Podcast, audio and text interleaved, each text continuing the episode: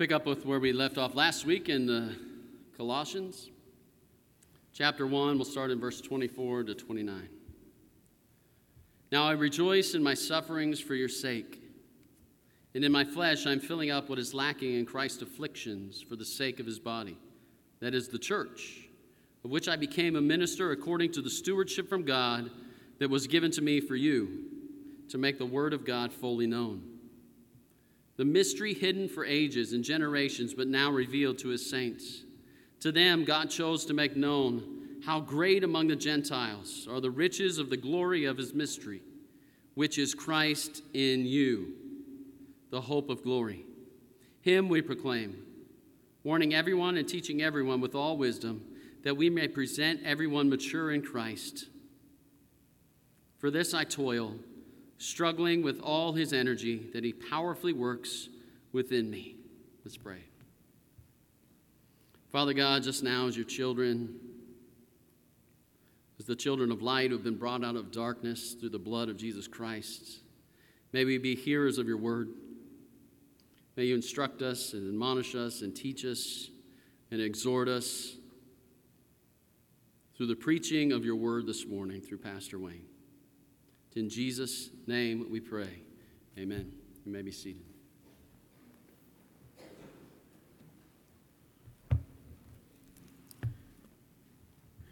Back in the 80s and 90s, I enjoyed visiting one of my favorite pastors who became somewhat of a mentor to me in Seattle, Washington. Beautiful part of the country with Puget Sound, which is named after Peter Puget. Uh, I mentioned that because he was a Huguenot Huguenot is a French Protestant during the Reformation. We had a spent a prayer conference uh, on Mount Rainier. Uh, spent about a week there doing that, just nothing but praying. And there's a there's a church there in the Palisades that has an American-born Japanese man named John Kawasaki. And uh, John gave his testimony that he first heard of Christ when he was five years old. He was in preschool class, and there was a little girl, a five year old little girl, still has baby teeth, asked him if he knew Jesus. And John said, No, I don't know who you're talking about. She then explained who Jesus is, why he came to earth, what he accomplished here on earth through his death, how his dying brought about our redemption. And her presentation of the gospel was so clear that as an adult, John said, I can still see her face. I still hear her words. And I remember how I knew at that moment I needed to know who is this Jesus? Now, I share that with you because Christianity is not a sacerdotal system. Uh, that's the reason we don't embrace sacerdotalism. Sacerdotal is, uh, uh, comes from the Latin word for priest, it, it means to make sacred. Within Catholicism and Anglicanism, it is taught that you approach the Lord through priests who administer God's grace to you in the sacraments. Because, after all, that's how it was done in the Old Testament. Remember Moses' brother Aaron and his sons and their descendants served at the temple. They were from the tribe of Levi, and that's where the Levitical priesthood comes from. And they would make sacrifices on behalf of the people. But in the New Testament, particularly in Romans 10, it makes it very clear that that system, having fulfilled its purpose, having prepared the way for Christ, that system is now obsolete. And the reason is is because we don't need it. Christ has come, and as our high priest, he has made sacrifice for us. It is finished. He intercedes now on our behalf. That's Hebrews 7. That's the reason the veil of the temple ripped from top to bottom. It ended the need for priests to make sacrifices on behalf of the people. Christ's sacrifice at Calvary is sufficient. Now, the New Testament speaks of Christians as being now living stones. There's not a physical temple made of rock Christ is the rock, He is the cornerstone. We are living stones built up into a spiritual house, Peter said. That's why every Christian is a part of the royal priesthood. We offer spiritual sacrifices as we proclaim praises to him who called us out of darkness into his marvelous light. That's 1 Peter 2. And in what sense are we a royal priesthood? Well, number one, we have been called by the Lord. Number two, we have direct access to the Lord. And number three, we serve Him by offering our lives as living sacrifices. That's Romans 12. Now, our text today is often applied to vocational pastors, but the text actually speaks to every Christian. It's not limited to vocational pastors. This is how the Lord characterizes our ministry, mine and yours. And it begins with the reality of conflict. Look at verse 24. I rejoice in my sufferings for your sake, and in my flesh I am filling up what is lacking in Christ's afflictions for the sake of his body, that is the church. Now, to, to understand this, we have to understand the words, right? The word afflictions, thlipsion, is not used ever, ever used in regards to Christ's suffering on the cross. And it's never used in regards to our atonement. So that can't be what it means. This word always has to do with the pressures we experience.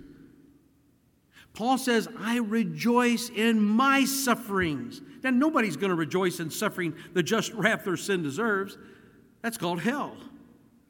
So, what does Paul mean, I rejoice?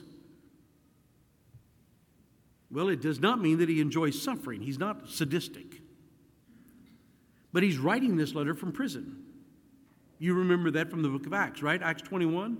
The Jews got upset with him because as he is preaching the gospel, they are offended. This Jesus you crucified. And so they accuse him, falsely accuse him, of taking a Gentile into the temple. Now, the temple had what was called the court of the Gentiles, but that's as far as they could go. They could not go beyond that barrier that separated the Gentiles from the temple. And they said, Paul, you did that. You did that. And they were going to kill him. And that's the reason the Roman soldiers had to arrest him. They had to take him into custody to protect him, to keep him from being stoned. And as a result, there were a number of unpleasant circumstances that went with his imprisonment. And so he says, I rejoice in my sufferings in prison. Why? Why? He tells you, it's for your sake. That's why I rejoice. It was for your sake. You benefit from this. Now, who's he talking about? He's talking about the church. In my flesh, referring to his physical pain, my suffering is for a noble purpose. It's through the hardships that Paul endured. He tells the, he tells the church there at Corinth. He, he writes them in his letter. He says, The churches of Asia Minor were established because of what I suffered. And you see that as you read through the book of Acts. You see that the, the, the, gospel goes to Galatia in Acts 13. It goes to Macedonia in Acts 16. It goes to Ephesus in Acts 19. And now it is in Rome, Acts 28. And he says, I rejoice not because I enjoy suffering, I rejoice in how my suffering has been for your benefit. I received an email from one of our deacons a couple of weeks ago as he was reading ahead and he didn't want to wait for today's message. He wanted to know what does this mean? I am filling up what is lacking in Christ's affliction? What does that mean? I mean, this verse is one of the most misunderstood verses in all of Scripture. I mean, there have been books written about the hundreds of ways this verse has been distorted and misapplied. So, what does it mean? Well, you already know what the word afflictions means. It's never used in, regarding, in regards to Christ suffering God's wrath at Calvary. We know it has absolutely nothing to do with what Christ suffered for our atonement. So Paul is not saying that he's making up for what was lacking in Christ's suffering to satisfy the just wrath of God on our behalf for our sin. That's not what he's talking about. Then what does he mean? Well, to understand the verse, you have to understand the words. Has he used these words anyplace else in Scripture? Yes. As a matter of fact, the Greek words for filling up and for lacking. Those are the key words there. He uses to, in his letter to the Philippians, which he also writes from prison. He says Epaphroditus risked his life to, here's the word here, ananaplarao. That's the word for filling up. What was lacking, historemata, in service to me. Philippians 2:30. Why does he use those words? What do they mean? Look in your Bible there in Colossians 1. Go back to verse 23. The gospel is proclaimed to all creation when you are faithful to it, right? And in a fallen world where the wicked prosper and the righteous suffer, we can rejoice in this fact. We rejoice in this. We have the privilege of being filled up in Christ with affliction, pressures, hardships that come from difficult circumstances.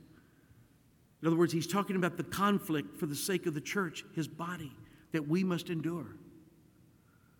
Paul prays in Philippians 3 that he might know the fellowship of Christ's sufferings. Why? When Acts 9, Paul on on the road to Damascus, gathering up more Christians, he's intercepted by Christ, and Christ asks him, Why are you persecuting me? And I'm sure Paul is thinking, I'm not persecuting you. It's these Christians I'm rounding up and stoning.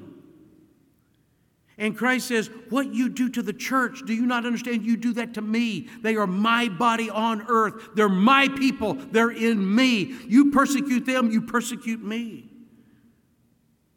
And he says, Saul, Saul, I am going to show you how much you must suffer for my name's sake. And so, the second reason that Paul says, I rejoice, I rejoice in this. It's a privilege to share in the suffering that comes from my identity with Christ. He has arisen, He has ascended, He has gone to be with the Father. What He now suffers is not in His incarnate flesh. What He now suffers is in His body, the church. So when we suffer for the cause of the gospel, we're filling up affliction intended for Christ. We're taking the blows that the one who took the ultimate blow for us would take. That's why Paul says to the Galatians in chapter 6, verse 17, he said, I'm always bearing in my body the marks of Christ. Always.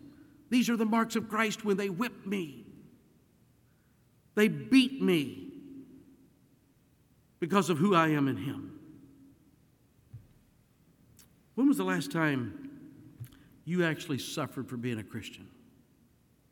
I'm not talking about being beaten. I'm not talking about being burned uh, on, a, on a pole. I'm not talking about the kind of suffering they did in, in the first century. But when was the last time you were truly berated for who you were in Christ? You were verbally attacked because of something maybe you would not do because of who you were in Christ. You know, Paul writes to Timothy in 2 Timothy 3:10, all of us, all who desire to live a godly life in Christ, all will be persecuted. Now, don't misunderstand me. We are not to suffer. We are not to suffer because we are hateful. You know, some people, that's the way they deliver the gospel. They want to take the law and they want to beat sinners over the head with it. And so, for that reason, people don't like them. I don't like them either. We're, we're, we're not to suffer because we're obstinate and difficult and self righteous and arrogant. He's saying you can be the most considerate person on earth. This is Romans 12, by the way. You can be the most loving person on earth. You can be the kindest person on earth. But because of what you believe, because of who you are in Christ, you can be persecuted. Now, it might be mild persecution compared to the first century, but you can be excluded. You can be left out. You can be shunned, frankly, because maybe you don't fit in. People can talk about you behind your back. It, it happens. It happens to me.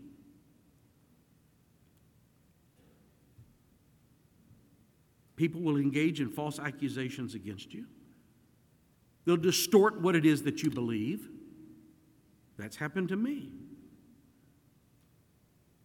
And while this is not as severe a persecution as the early Christians, it's a form of persecution. And my grandchildren are now starting to experience this. Bullied for what they won't do, teased, rejected, made fun of. It's an unavoidable reality for anyone in Christ who won't or who can't go the direction the world is going. You don't fit in. You just don't. The gospel is only good news for those who receive it. Those who are rejecting it will hate those who are living it and who are sharing it with them. So let me ask you when was the last time you suffered for who you are in Christ? That's what Paul's rejoicing in. I rejoice in my sufferings for Christ. I'm doing it for you, for the church, for your benefit. It has a divine purpose. In verse 25, he said, Look, this message did not originate with me. It didn't. Christ called me according to the stewardship from God that was given to me for you to make the word fully known. Now, why does he use the word stewardship? Well, the first part of that word, oikos, is house. The second part of that word is nomion. It comes from the word nomos, law. When you put the two together, you get a word that means the one who rules the house. House manager, overseer. This is the guy you entrust your checkbook to, you entrust your keys to, you entrust the operation of your home. He doesn't own anything, but he's responsible for everything. And in those days, the primary job of a steward who worked within the home was to do what? Was to assist in the feeding of the children. You understand now why Christ said to Peter, If you love me, you will feed my sheep? If you love me, you will feed my sheep. That hadn't changed. If you love me, you will teach the children in the classroom. If you love me, you will teach the adults who are young in the faith in your small groups. Hebrews 3:17 Every one of you will have to give an account one day for your stewardship. Do you know that? Oh, the blood of Christ covers your sin, but every one of us will have to stand before the bema of the judgment seat of Christ and give an account for how we have been stewards of the gospel that He has given us to share. Isaiah 66 2 says, The Lord looks for people who tremble at His word. They tremble. That means that they have a healthy, holy sense of responsibility for being faithful to the truth.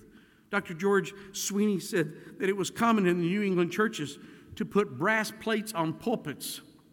And so he said, whatever pulpit you went into throughout the churches of New England back in the day, you would see right there in front of you, you know, uh, various messages preach the word. Or some would say, Sir, we would see Jesus. He said, The brass plate in the pulpit where he preached said, Man, what are you doing to these people? Man, what are you doing to these people? Not a bad message for a lot of pulpits today for a lot of classrooms, for a lot of small groups. What are you doing to these people? Have you no fear of God? Do you not know you will have to give an answer for the stewardship that you've been given within your family and within His family, the church? You will have to give an account for that. Not just me as a vocational pastor, you as a Christian who are in Christ. Paul says our responsibility is to make the Word of God fully known. What is the Word of God? Well, I sent out the email this week and I asked, could you find six things about the gospel in verses 26 and 27? Here they are. Number one, it's a mystery, first of all, that's been hidden for ages and generations. Number two, that has now been revealed. Number three, to whom has it been revealed? To his saints. Number four, to whom the Lord chose to make known how great among the Gentiles are the riches of the glory of this mystery.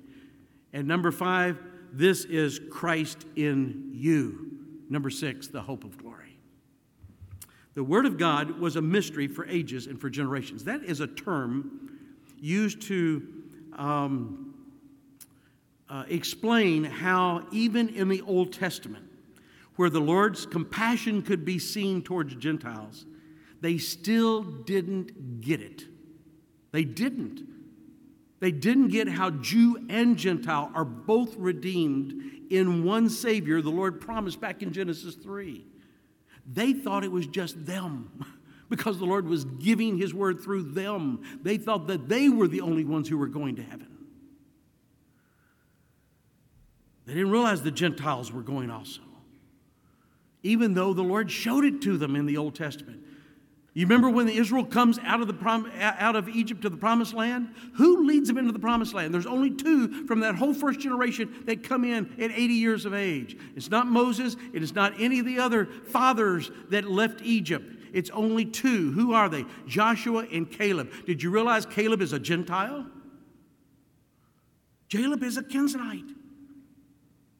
He's a Gentile grafted into the tribe of Judah. Do you realize that Caleb's nephew, Othniel, is the first judge of Israel? When he was leading them for 350 years by judges? A Gentile. And then there's Jethro. That's the father in law of Moses, Zipporah's uh, father, and her brother Hobab. Her whole family, they're Midianites. Midianites. The Midianites who joined with the Amalekites to attack Israel and were defeated by Gideon. There's Naaman. You remember him, the commander of the Syrian army who was healed of leprosy? Remember Ruth? Ruth. Through whom David comes? She's a Moabite. A Moabite, a descendant of Abraham's nephew Lot as a result of incest. So the grace of God for Jew and Gentile is clear. But they didn't see it. They didn't see it. They didn't see how, how, how the church was going to be made up of people who were both Jew and Gentile, one in Christ of equal footing. It just wasn't clear to them. That's why it was a mysterion, a mystery, for ages, for generations. It was always the purpose of the Lord it was always in the truth of his word that was proclaimed, it just wasn't fully understood. Jews and Gentiles were still hostile to one another when Christ came. Jews referred to, to Gentiles as dogs. I mean, this very idea of foreseeing them as being in union in one body, together, worshiping together, serving together, loving one another together, sharing with one another, they couldn't see that. It was a mystery. Number two, this now revealed. From the coming of Christ incarnate to the death of Christ at Calvary to the resurrection of Christ and to the establishment of the body of Christ on earth, the church, the compassion of God in the gospel is now revealed to the entire creation. In Christ, the Lord has gathered to himself Jew and Gentile and has revealed what it means to be a child of God. One body. That's why in here we have no prejudice, do we? We have no hostilities. We have no bigotry. We have no hatred. We're to be a loving body, and that includes folks from every tongue, tribe, and nation on earth. And who understands this? Number three, the saints. We've already seen that these are not folks who are um, dead deified by the church after death. We saw that in a couple of weeks ago when we were first starting the book. That's not who saints are in Scripture. Saints are people who are alive, covered by the blood of Christ, consecrated for his purpose.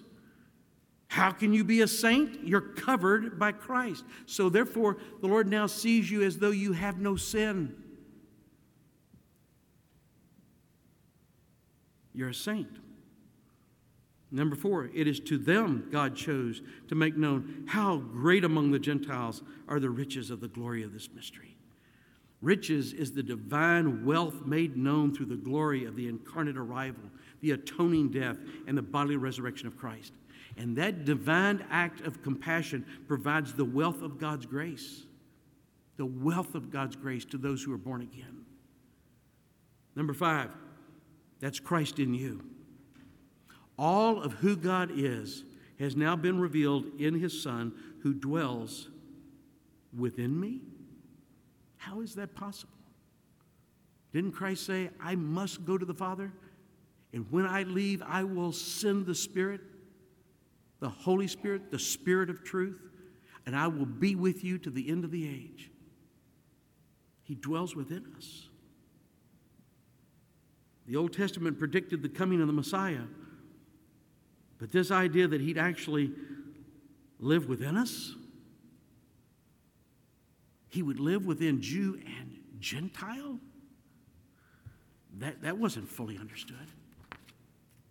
That's why it was a mystery. And number six, Christ in you, the hope of glory. Christ is our assurance that one day we will behold him for eternity. That wasn't fully understood in the Old Testament either. They talked about when you died, you, you, you were gathered to your fathers in Sheol. They didn't see it. Now, if you're visiting here this morning and you're thinking to yourself, you know, I do have a great appreciation for Christianity. I think it's one of the most, one of the best religions on earth. And look what good it has done. I mean, it's the basis for which we have Judeo Christian principles, which is what makes this nation so desirable by people all over this globe. I think it's wonderful that it was the benevolence that comes through Christianity, that we see the compassion of the gospel with the establishment of educational schools like Harvard started by John Harvard's library to train Puritan pastors. And when they lost their way, they started Yale.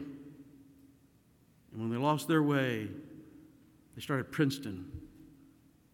Took it from the log cabin college in Pennsylvania to, to New Jersey. When they lost their way, others have had to start but it's the gospel within Christianity that is the basis for the compassion that also begun hospitals, also begun orphanages. When you look at the social reform that calls for equal treatment and opportunity, it comes from the basis found in God's Word, in His gospel, in Christianity. And so maybe you've got a deep appreciation for Christianity. But if you're sitting there and you're thinking, yeah, but I, I don't know that it's the only word from God. I mean, I, I see value in, in, in other religions as well. And I believe that other religions also receive messages from the Lord. They get a word from the Lord also. If that's what you're thinking, I want you to know that the Bible totally disagrees with you.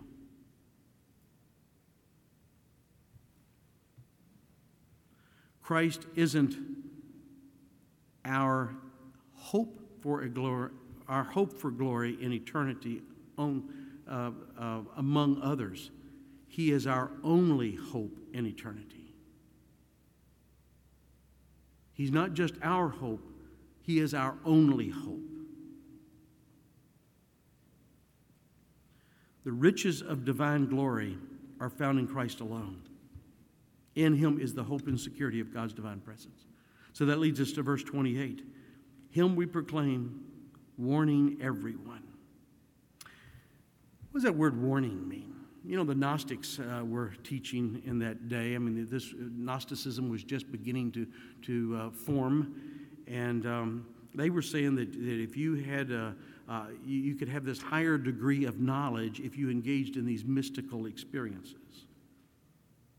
Paul says you need to warn those people. You need to warn them. Uh, this word is sometimes translated admonish. It, it means to exert positive peer pressure on their logic.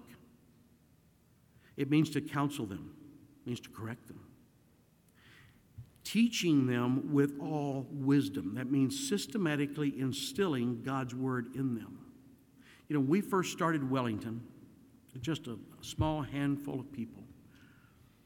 And uh, we had Sunday school at 9.30, worship just at 10.30. And I would teach uh, four courses a year at 9.30. What I did is I, I, took each course and I put them in 13 weeks. And we began with the reliability of Scripture. You got to know, do you believe this is God's Word or not? And there is, there is objective proof that it is. So you need to know that. So that's why we would take 13 weeks to go through that. And so then, if that is God's word, then what has He said? How has He unveiled His gospel? And so I, would, I took them in a course 13 weeks from Genesis to Revelation.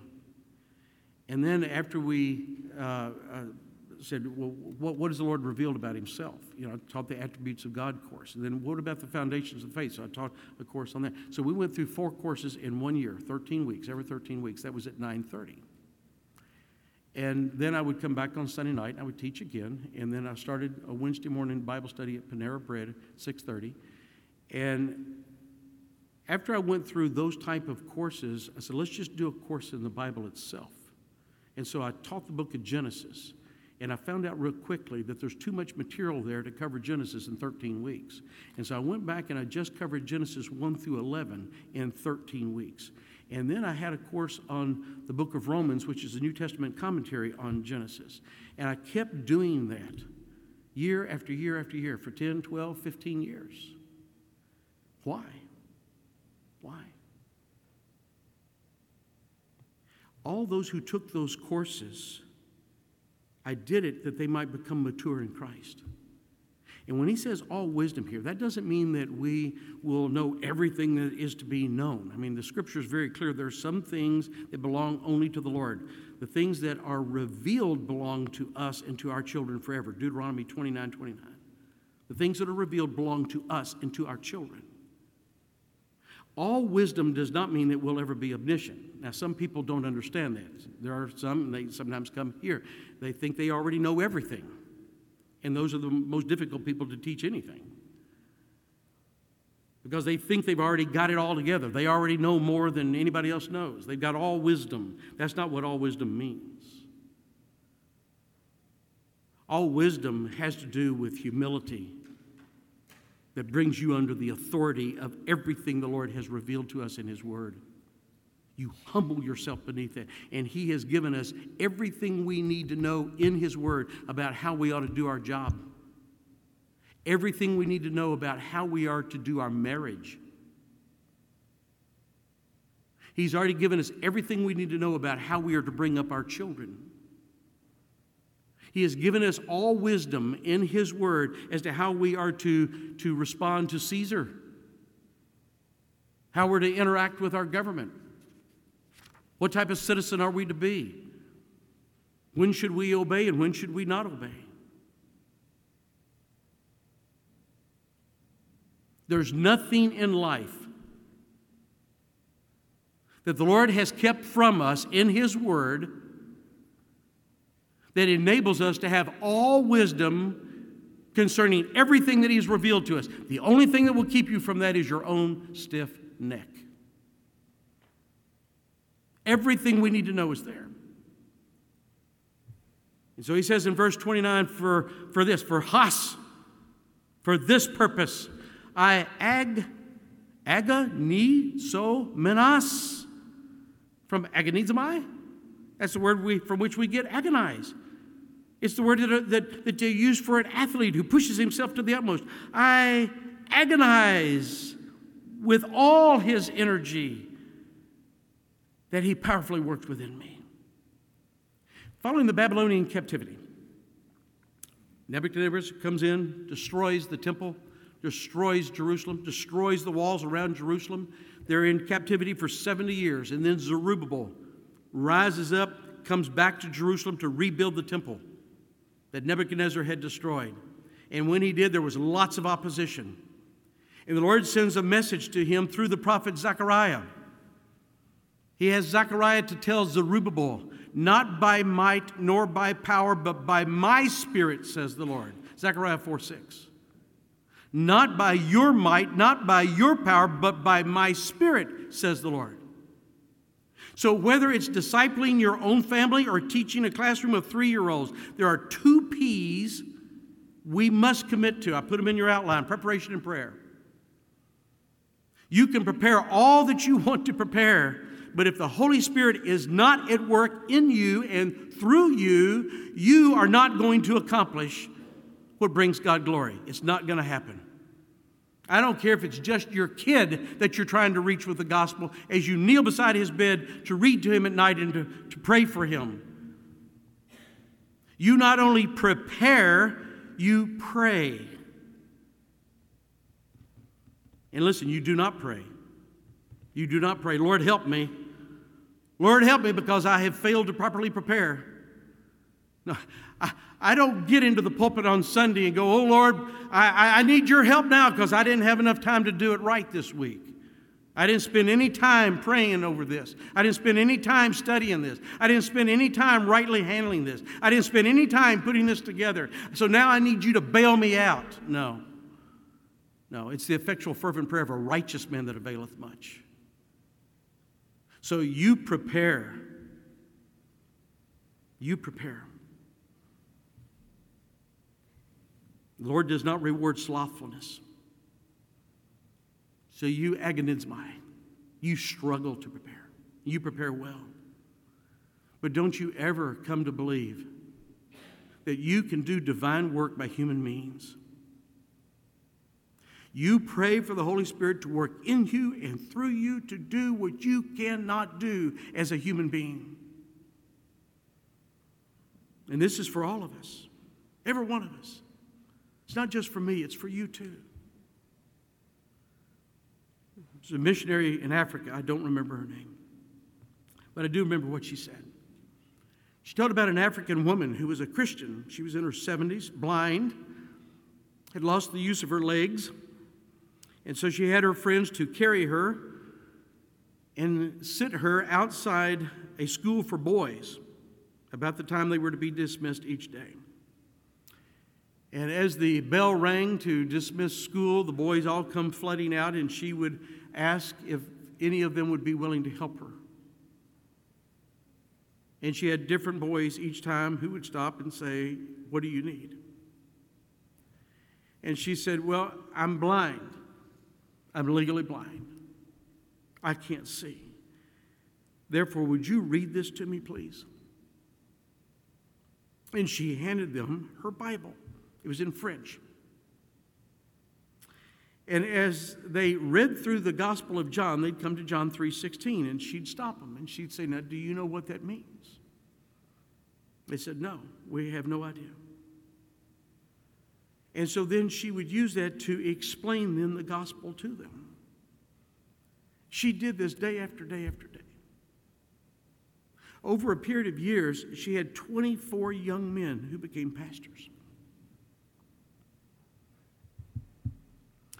If a 70 year old African woman who's blind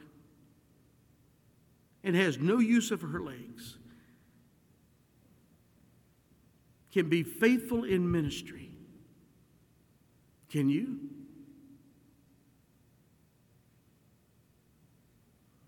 She understood who she was in Christ. She understood the gospel well enough to explain it to them, like a five year old girl. She had a divine purpose for her life. She didn't just curl up in the bed over there and go, I can't see, I can't walk, I can't do anything, I'm just going to die. No, she had a purpose in life. And she was driven to fulfill that purpose. How did she do it?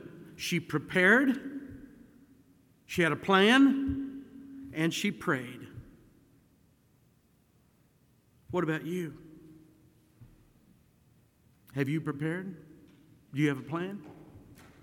Do you pray? How are you being used for God's glory?